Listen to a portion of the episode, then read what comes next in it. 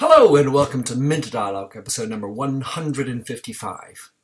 This interview is with Robert Hernandez, Assistant Professor of Professional Practice at the USC Annenberg School of Communication. In this conversation, Robert and I discuss the state of journalism, how students of journalism are getting prepared for the new world of journalism, the relative importance of personal branding, and the opportunities that the latest new technologies and tools represent for journalists. Among other topics, we also look at how digital advertising needs to evolve it's a fascinating interview in that journalists have been and continue to be at the forefront of the digital revolution. Enjoy the show.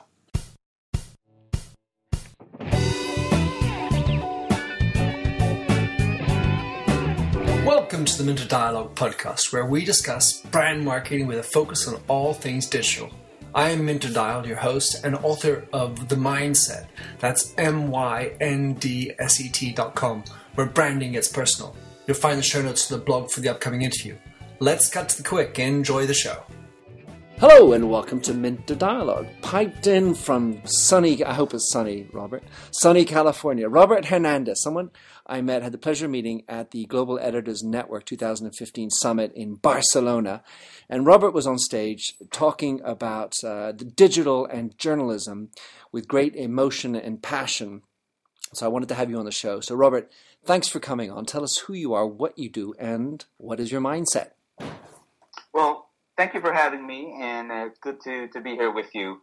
Uh, I am a digital journalism professor at uh, USC Annenberg, which is uh, in Los Angeles, California, and it is, in fact, sunny and beautiful. Um, and my focus is how do I use technology, digital, emerging technology for journalism that is very much part of my mindset, but really my mindset is empowering our community to tell their stories. My community clearly is, is, from a journalistic perspective to empower journalists to tell the stories of the community, but to really democratize the ability to tell those stories. And if it's the stories told in paper or in pixels, that's that's what I want them to, to use. So, so in a sense, uh, Robert, you are at the cutting edge of two areas that have gone undergone ridiculous revolutions. One of them is journalism, and the other one is education. So, yes. uh, talk us through. I mean, some kind of top lines. How you how you've seen both of these really uh, migrating or changing or revolutionizing, and how you've experienced them. Well, you know, that's a great question in terms of my perspective. My my first professional job was for a newspaper, uh, uh, the Hearst owned San Francisco Examiner. That, the Hearst company owned this newspaper, and actually, it sold it and gave it away when I got hired. Hmm. Um, it was sold for a dollar. It's complicated, but I got hired when the paper was basically over. It was one of the most historic papers. It was the flagship uh, paper for the Hearst Company, uh, nicknamed the Monarch of the Dailies. And that's how I got started in a newspaper. They're working on the website. And we had nothing to lose. We had nothing to lose. Digital was hadn't bust in the first bust. There was a lot of excitement and experimentation. And we were the underdog. The newspaper was an afternoon paper and it was the underdog anyway. But what that really taught me was let's experiment, let's have fun. In the name of journalism, with the pride of our community of San Francisco, what can we make here? And I think that first start, that first job with nothing to lose, um, really influences my work. Mm. Um, from there, I've been always trying to find a workplace which has the swagger or the courage to, to try to innovate and be creative with nothing to lose. Um, and it's it's been in me as I've worked in different news organizations, all digital. I've worked on mainly newspapers, but on the digital side. And somehow my career and my work led me from the newsroom to the classroom. I've been a professor at USC for six years. And when they invited me out to interview, I was more doing a favor to a colleague who, who was a professor there. I didn't think at my age that I, one, I'm ready to be a professor, in two, they would want me to be a professor. And I had nothing to lose, so I didn't pull any punches. And lo and behold, they liked it, and I liked uh, the the chemistry that I felt, and they invited me to become a professor. I think they didn't do a good, background check, but hey, I'm in there, and I figure at some point they're going to kick me out. Might as well have fun and innovate and disrupt as much as possible. So uh, that's that first job influences uh, how I carry myself in the classroom. I want my students to experiment and to to not care about the grade, more care about the knowledge that they're gaining through my class, through the projects that we do, through you know experimentation and iteration and failure as well as success, right? Um, so I've seen both those disruptions and see how they really influence me, and I find that that uncertainty is where I like to be. It would be very, very, very boring if I were a journalist 20 years ago. It would be very, very boring if I were a professor 20 years ago, where I had all the answers and all I was doing was going through the motions. Mm. Being in this place where it's disruptive and continues and will always be disrupting and disruptive, constantly changing, that to me is the exciting part because I can come up with an answer right now, today, and two weeks, two months, two years, completely different. Mm. Uh, and that's that exciting part. How do I come up with solutions? How do we how do we um, address these concerns? The same concerns that are always constant to tell the stories of our community, to inform our community, to put our lives in context, so we can be informed citizens in a democratic society those values of journalism don't change, but how we tell those stories, how we do reporting, how we distribute those stories, how we engage with our community changes and continues to change, right? All right, so if we just unpack this, the, the notion of, of teaching, first of all, since you don't come from a teaching background, but like everybody, you kind of went to school. So you know what it's like to be taught poorly and you, and you have your favorite teachers. When you're going in now with a journalist, but you know, or a student in, in most schools, the the screen is there, and so what, as much as you're talking about digital, you're also having to deal with digital. So, how yes. what's your strategy for dealing with digital in that respect as a teacher? That that's that's very a big challenge, and I know some folks who have banned laptops. I think uh, Clay Shirky, one of the leading digital yeah. thinkers, uh, wrote about banning laptops in his class. Um, and if I'm going to preach and live in this world where screens are present, then I have to know how to essentially compete with them. My my competition is Facebook. Now, why would a student turn to Facebook? Well, I found for a variety of different reasons, hmm. but one of them is that I'm boring, mm-hmm. right? So my make my challenge uh, a my challenge is to keep them entertained and engaged. Mm-hmm. And if you're leaning in to my conversation, to my presentation, then you're not paying attention to that screen and you're engaging. Now, am I going to have them all the time, 100% of the time for the 15 weeks? No. We put in some respectable uh, rules and guidelines so we have mutual respect of we'll have breaks. You can answer your phone then. Mm-hmm. Um, when I have a guest, please, if, if, if uh-huh. you're not taking notes, please close your laptop. But the reality is, they're taking notes.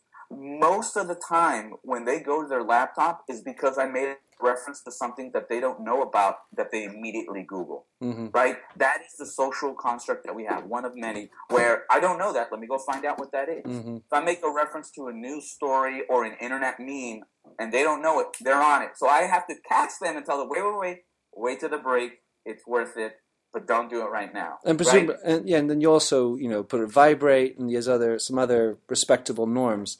And and I, I mean I hear you. At the end of the day, an event you're of course if you're saying something that was online or a digital tool, you kind of want them to be using it and, and learning about it. Otherwise, it becomes surreal. But at the same time, you know, you, you your your challenge is to make sure that you're always capturing the attention, just as a journalist has to capture the attention of a reader. Exactly. Uh, and, and we, I have to use all these different techniques in front of me to to really hook the story, right? If we look at it in newspaper terms, you need a good headline, a good lead. Uh, if you're going to go all the way to the jump, you need a good quote that takes you over to the jump, so you flip to the inside pages.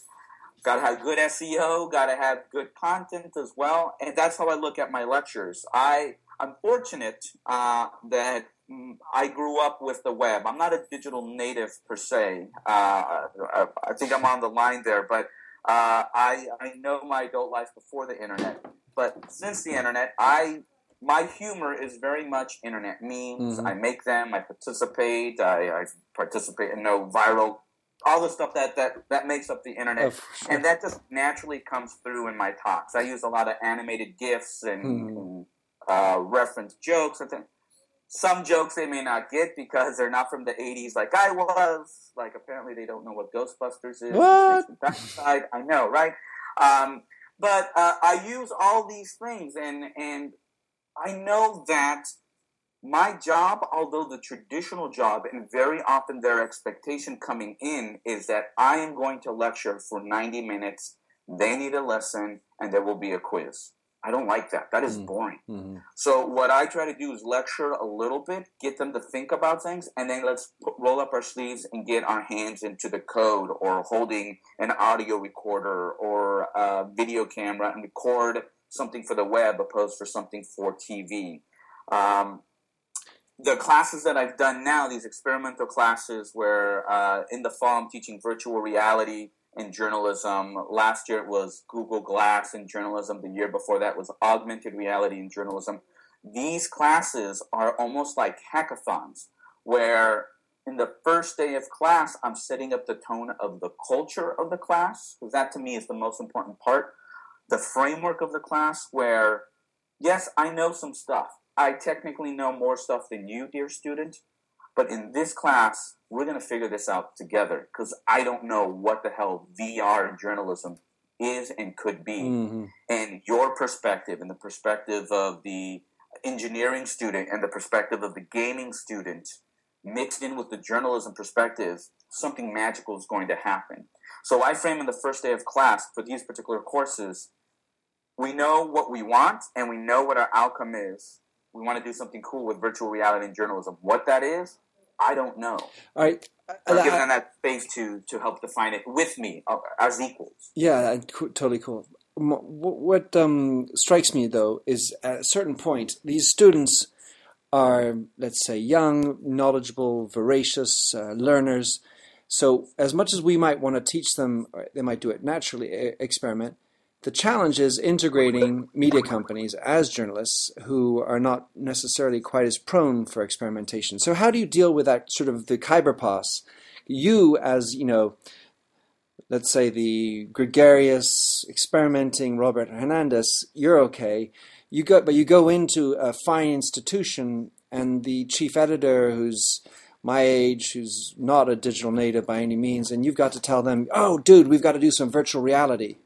Yeah, yeah. Oh. Well, let me let me also put one thing in context. One of the biggest things I learned right away when I became a professor is the false notion that students are digital and are experimenting and have embraced technology. Mm-hmm. I would say some of the most uh, tech averse uh, folks that I've met have been my students. They come into my classroom saying, I don't know anything about technology. You're going to have a hard time. Plus, I don't want to do that. Yeah, crossing I arms. Be, uh, foreign war correspondent or write for Vanity Fair or which is wonderful. And and I have to kind of hold their hand and shove them at the same time to introduce them how to use the technologies, which they are using, but they're using them as civilians, how to use these technologies, Twitter and Facebook and other things, for professional journalistic storytelling.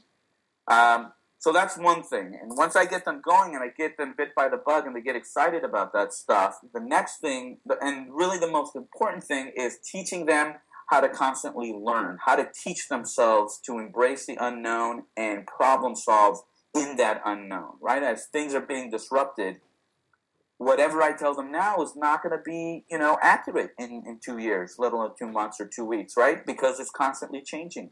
So I need to teach them and instill in them that mindset of how do I constantly teach myself? How do I constantly keep learning in this moving target? Well, how on earth do you do that? Well, you just have them do a couple things. I, I, I have them experiment.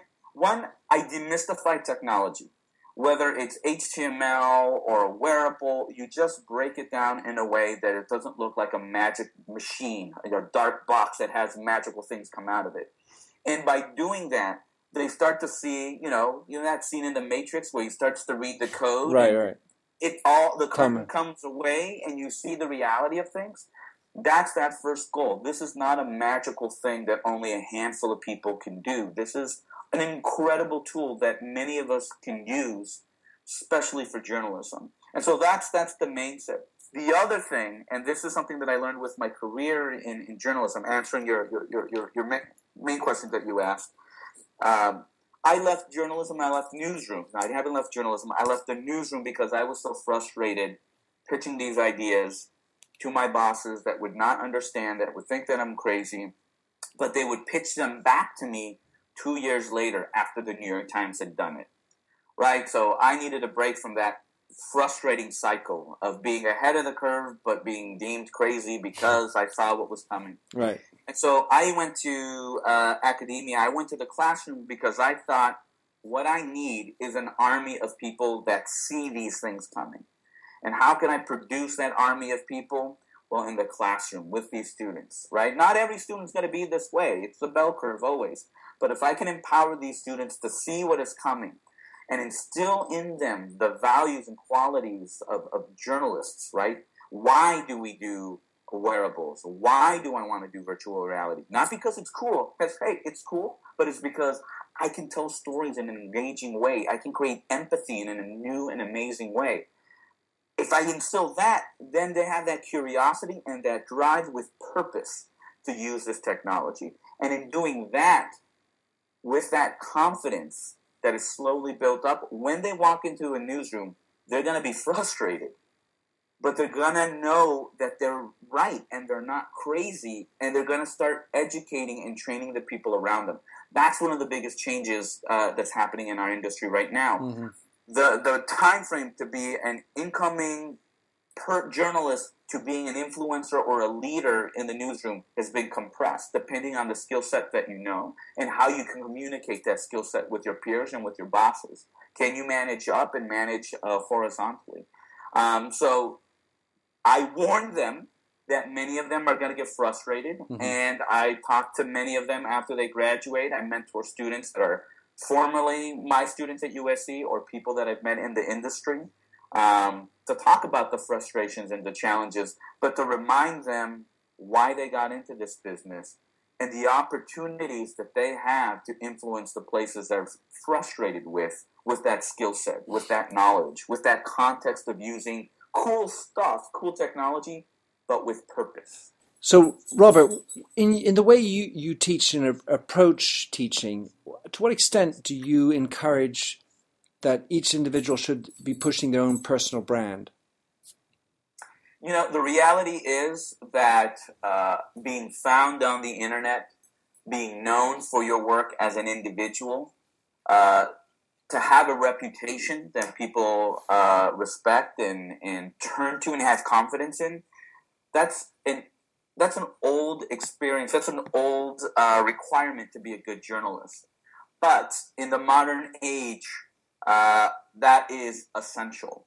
So I do teach my students how to set up their own websites and their social networks and how to use all these new tools to be found on the internet, right? You have if you write a great story, that's fantastic. But if no one can find it, if no one reads it, then it's a waste, right? So the reality is you need to know SEO and you need to know how to brand yourself and you need to know how to put your stuff out there and build your individual profile.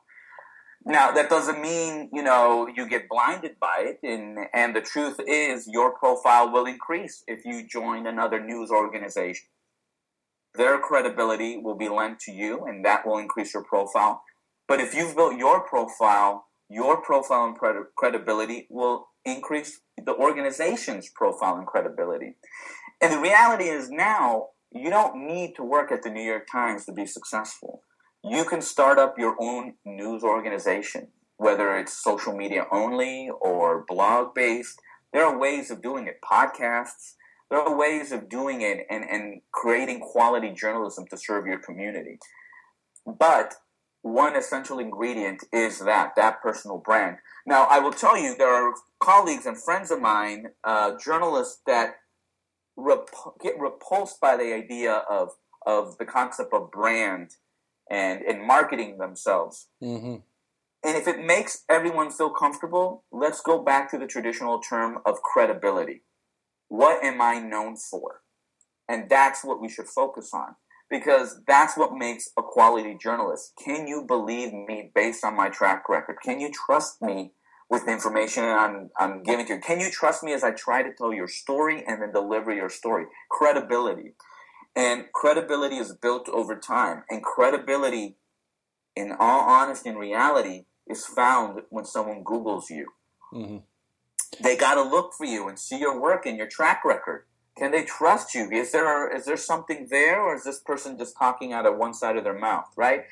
This is not the end all be all. Uh, social media, digital footprints. It's not the end all be all, but it is a, a required ingredient in, in modern journalism. So, in successful modern journalism, for a journalist to have a strong, long lasting career. Yeah, and so we, you have all these different tools and technologies out there that you're dealing with, Robert. Uh, whether it's v, you know virtual reality, augmented reality, QR, uh, Google Glass. You have so many different things, and so if I'm a student, I could feel very quickly overwhelmed by the choices that are out there. How would you provide some direction as to where I should start? You know, I mean, you take every one of my classes, of course. H- however, you know, the world we the time is limited, we have to make choices. And as a journalist, how does one enrich one's story the best? You know, or, or how do you approach the selection of this myriad options that we now have and are going to have tomorrow even more in, in order to create, as you were saying, these better stories? It's, well, first, it's my job to play with all these emerging different technologies, technologies that are here or coming down the line or off in the distance that I see in the horizon three years out. That's my job. That's why I'm very fortunate to play with those things. But that shouldn't be the job of the journalist telling the story of the community. The job of the journalist telling the stories of the community needs to adapt and use and become familiar with these new tools that are present now that help them to do their journalism now. Now, their journalism means different things between different reporters, between a sports reporter and a business reporter. How they use social media is different, but they use social media. Will either of them use virtual reality? Not right now. That's not mainstream, but maybe to start thinking about that. The question, uh, the, the way I usually talk to my students, and when I do consulting for newsrooms and or news organizations, is not to go chasing every new emerging piece of technology that's out there. No, that's that's not efficient. But really, what is your audience? What is your focus? What is the content you are producing?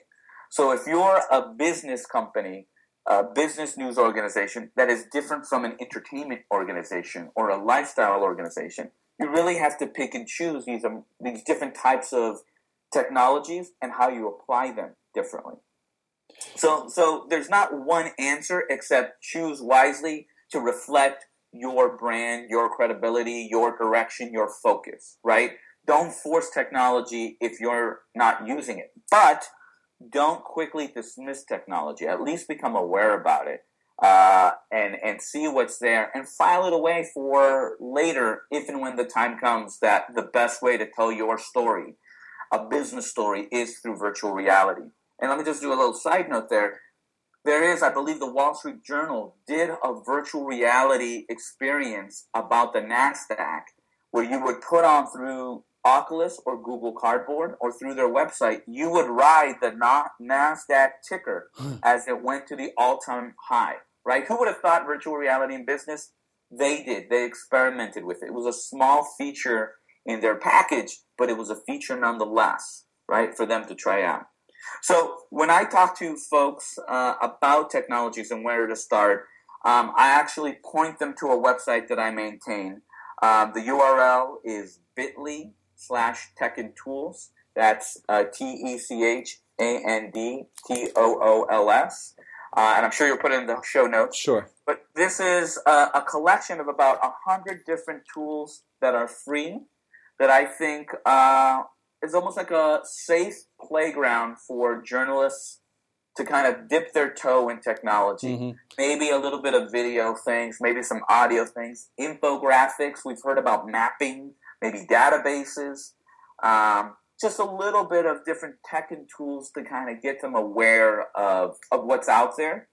And you might find a tool that you can immediately apply to your daily journalism right now, right? Mm-hmm. There are things like Evernote or Audacity for audio editing. There are collaborative tools like Etherpad or Hackpad. All these different things that are out there that I've kind of seen, and I thought, you know, this is worthwhile to share with the journalists, either to make us more efficient with our note taking, uh, transcriptions for audio, that's always a popular one.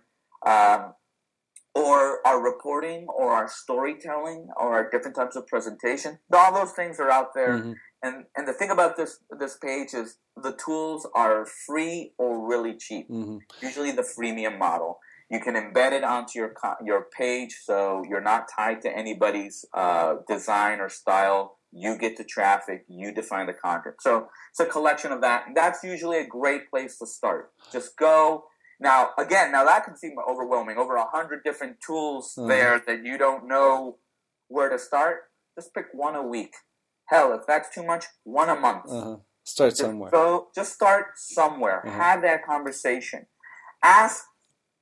What I recommend in newsrooms is there someone uh, nerding out about some emerging technology in your newsroom. Have them do a lunch presentation oh my gosh, you guys, I read about virtual reality. Here's what it is right now. Let's take 20 minutes to brainstorm. What could it be for us? I, I'm not saying we're going to do it, but let's think about what what could this technology do for us what, down the road. What I, Robert, what I'd like to ask you is, uh, you mentioned the journal uh, just now. Uh, it seems, in more common parlance, the obvious articles of interest that have come up and, and have been great experiments that have shown some part of the way, like snowfall. What are yeah. the what are the types of of or maybe name some other articles or other uh, media that are doing a, an interesting job that you think would be hey inspiring uh, for other people to look at if you had to cite uh, one or two examples. Sure, sure. Well, we all know snowfall. Snowfall has become a noun, a verb, an adjective uh, to communicate multimedia storytelling, and that's about three years old. And there are many, many others that are out there that are very similar. The Guardian had a was a Firestorm. I forgot the name of it. I know fire was in the title. Yeah. Uh, really beautiful interactive pieces. Um, and there are really high end, fantastic things, and some small, kind of uh, scrappier experimentational pieces. But what I would say, the things that I would point to, uh, are the news organizations that are trying. And I know that sounds almost slip, but they're actually experimenting in small and large ways, right? So I point to the Washington Post. Uh, the Washington Post, I have friends and colleagues that are there that are experimenting uh, of course, on you know magazine style parallax scroll pieces like Snowfall, sure, uh, but they're trying to figure out what is journalism on Snapchat. Mm. Uh, I've been preaching to my students and to other folks about this uh, app called Yik Yak, which you know it's not for you or me. Uh, it's for college students. Uh, that anonymously post things, and it's tied together by geolocation. Now, what they're posting is college life and I don't know about you and what we did in college. There's no proof. Uh, but they're talking about college life, drugs, pizza, sex, all that stuff. But intermingled in that stuff, in the in the flow of information that is very college life focused, you'll see bits of news. Uh, a community trying to find out what's going on by asking each other these questions. I've seen news break there before, long before, two hours before it was on Twitter, three, four hours before it was covered by the media, happening on on excuse me on Yik Yak. Yeah, you mentioned so, you, you mentioned Snapchat, Daily Mail, isn't it? The Daily Mail that's doing the Daily Mail. So I don't. I'm sorry, uh, someone from the Daily Mail is listening. But the Daily Mail last, and I haven't checked in a while, so maybe it got better, and I apologize if it got better. But when it first launched, what they did was took a text article and ported it over into Snapchat. Now, for those who don't know, Snapchat, the median age of Snapchat is 18 years of age. And the beauty about Snapchat is that they're quick, expiring images that people send to one another, right? And Snapchat came out with a channel called the Discover Channel. they partnered up with a variety of different media companies to allow them to give them a platform to connect with the Snapchat audience. And the Daily Mail has text articles. Literally, it appears the articles that are on their website, they just took that text, made it narrower to fill out, fit the screen, maybe an animated GIF, and then you would read the text. That was really bad. That was very tone deaf and missing the point. Now, now, I'll be fair and not only pick on them. Let me pick on Yahoo. Yahoo, a digital company, um, a digital company thought here's an opportunity with Snapchat where the audience is average age is 18. How do they present the news to them? They get Katie Couric to do video voiceovers, traditional broadcast pieces with horrible jokes and puns. Katie Couric, I'm not going to judge her age, but she's about as old as their mom, right? The average age of a Snapchat user. So someone at Yahoo said, you know what these kids today want on Snapchat? Their mom to read their news to them. that doesn't work. What does work? Well, you see Vice, you see uh, Na- National Geographic, you see Comedy Central use very viral video things. But I'll give you another example. This is one that um, they've been doing fantastic work. Is the Los Angeles County Modern Art LACMA, the museum in Los Angeles. They have made viral Snapchats by embracing the vocabulary, the culture of Snapchat, which again is not for you or me, but really making mm. fun and enjoying and, and disposable memes. They've really embraced that vocabulary and created content for that particular audience. That when they when you see a snap from them, you want to see you know how they creatively used Beyonce lyrics with this beautiful painting from the Renaissance. All right, so Robert, I want to. I'll, I'll put, I'll put a, a, link into that. I want to get to one more last topic before we close off. Sure. Um, and it's sort of related because um, what I understand is that the at Cannes, uh, WPP announced that it was getting into partnership with the Daily Mail and Snapchat to try. Right. And uh, create more engaging content. So I wanted to circle back on one other point, which is advertising, because um, advertising is appearing in, uh, you know, of course, is in newspapers, and brand and newspapers depend on advertisers in many cases. So you, you, mentioned in just before we went live, you know, how poor some advertising is. Give us your spiel on what uh, advertisers need to be doing when they create their content, their creative. Sure, sure. Well, the thing that we were talking about is that if we look at the innovation that's been in the journalism industry, the media industry, it's all been editorial, new ways to present a story and and to reach people, uh, how we can come up with new snowfall techniques, if you will. Um, but if we look at the advertising side, there hasn't been much innovation at all. The banner ad has gotten bigger, has gotten more obnoxious. Um, we now are doing sponsored or native ads, essentially trying to trick people into reading advertising. Uh, and that's been our business model, trying to annoy or trick people to fund journalism. That's horrible. Um, but if we think about advertising before, it was classifieds and if I needed to get a job, I would go to the classified section. If I needed to buy a sofa, I would go to the advertising section. That was useful content. I don't know if you remember the yellow pages here in the States. We had the yellow pages, right?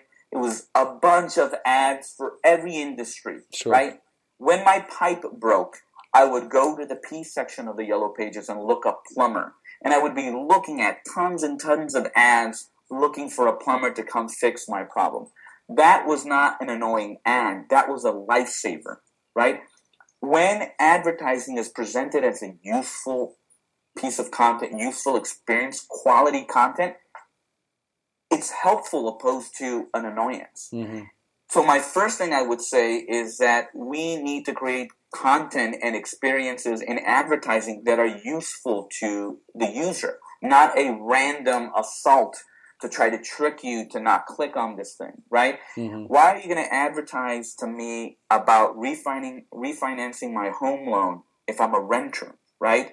why are you going to advertise to me about, you know, Um, buying car insurance if I don't have a car, right? So mm-hmm. we do have the technology to make these things smarter. But we also, even if that technology is not there, what if we place ads where, for example, next to the temperature, hey, it's about to rain today, get a 50% off a raincoat if you go to this hmm. shop, right? There are ways of creating advertising in a more useful, utilitarian, and a non annoyance way. I, I, I pitched an idea recently on Twitter that said, if the uh, if we play a video before uh, if we play an ad before a video and the user doesn't click on the on the ad the advertiser should pay but if the advertiser creates a quality ad where the user do, watches the whole thing maybe hmm. doesn't even click but watches the whole ad then that ad should be free right we should charge them for that that's cool. right some sort of incentive for the advertiser to do something more than just you know shovelware of annoying coupons or something like that. Make it worthwhile. Yeah, and then and then what I mean, it makes me think as as you talk about how some articles in in some sites are written in a way to click, as opposed to maybe a more investigative, more thoughtful um, piece, which isn't all about the number of people who are reading it. And it's sort of, but in the end of the day, this is this hard di- dichotomy between getting people and, and having the numbers because that's what the boss needs. That's how, that's how you get paid. And in in if that were the case, journalism's need to uncover stories and and help change people's minds. Yeah, well, there are lots of metrics that we can use, and circulation was the traditional one. How many people, how many newspapers did we give out? Didn't necessarily mean that people read the newspaper or let alone read a particular article in the newspaper, but that defined our reach. And that is the traditional metric that people have used, but we're trying to find others that are more relevant and more useful how long did someone spend with your article opposed to just clicking through, right? That's the difference of the clickbait. I'll click on something, but I'll never go back. I won't won't return to you. I'm not a loyal viewer, listener, or supporter. Yeah, I feel, I feel like you just tried to capture me. Yeah, right? And I'm Trick not going to give you my money, but if you become an organization that I turn to for news, and I'll, I'll, use this as a personal experience, and I'm sure we each have one. But I use NPR, National Public Radio. Sure. When they need money, I give money. I care about it. Uh, when you tell me that this piece of journalism that probably got a fraction of uh, the traffic that a Kim Kardashian photo gallery got. But this piece of journalism took a year to work, and you. One of the things that I pitched, and I think I saw it once recently. If you put a price tag, this type of journalism costs ten thousand dollars. If you value it, give us some money for this particular project. People would write checks for that. Maybe not a lot of people, but you start to give the opportunity for people to express the support of journalism, quality journalism, through other means outside of clicking. So if you give them a way to write a check to say, I support this, right? They're going to they're going to step up. Do Do you know this term uh, karmic capitalism? Uh, that yes. Chip Conley. It's almost like we could talk about karmic journalism. That and and and it that those karma points, those that that reach is more than just traffic, and often is more than just money. But there's value in brand awareness. There's value in just the act in the conversation for me to say, you know, I heard this story on NPR today. That is incredibly valuable. Mm-hmm. And me saying that phrase did not give them a page click and did not give them an advertising click, but it helped expand their brand and their credibility. Mm. And we need to value that. We need to clearly find ways to monetize that, but let's not lose sight of how important and how essential that is. Well, it's almost like we started with credibility and we end with credibility. Robert, maybe that's the catchphrase for the for our session. So, uh, tell us what's the best way for someone uh, to track you down, listen to what you are on about, and follow you. I'm on Twitter, probably a little bit too much, but my Twitter handle is at webjournalist. And you can usually find my work there. If I give a talk, I share my slides for free. I always put it out. Uh, you can also go to my website, webjournalist.org. I have a it'll redirect to my blog, and on the right hand side, you can see where I'm going to be speaking at, and email or text. Don't leave me a voicemail. Do we, do we do that? Let's not do that. All right. Beautiful. So, uh, Robert, thanks for coming to show up. I'll be uh, following up and make sure all those the, uh, the links are in the show notes. Have a great day. Thanks a lot, Robert. Thank you. Thanks for having listened to this recording of the Minter Dialogue Show. You'll find the show notes on themindset.com. That's mindset with a Y, where you can also sign up for my weekly newsletter at forward slash subscribe. If you like the show, please do rate it in iTunes. That really makes my day. Happy trails and enjoy Josh Sachs's Painted Fingers. Oh, fill me with all your colors any different way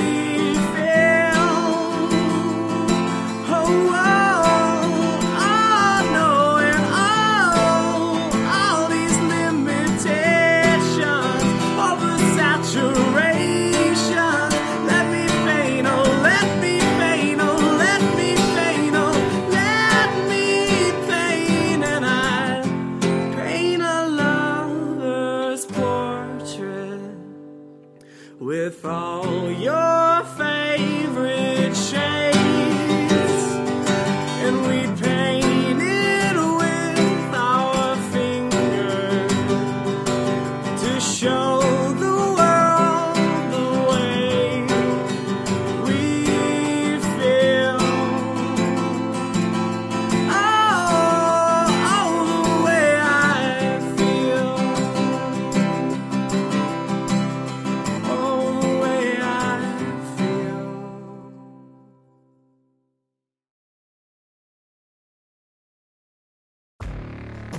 Hey friends, this is Jim Knight, former 21 year hard rock executive turned best selling author and top 10 keynote speaker. And I'm Brant Menswar, former frontman of Hollywood's most dangerous band, turned top 10 motivational speaker and best selling author.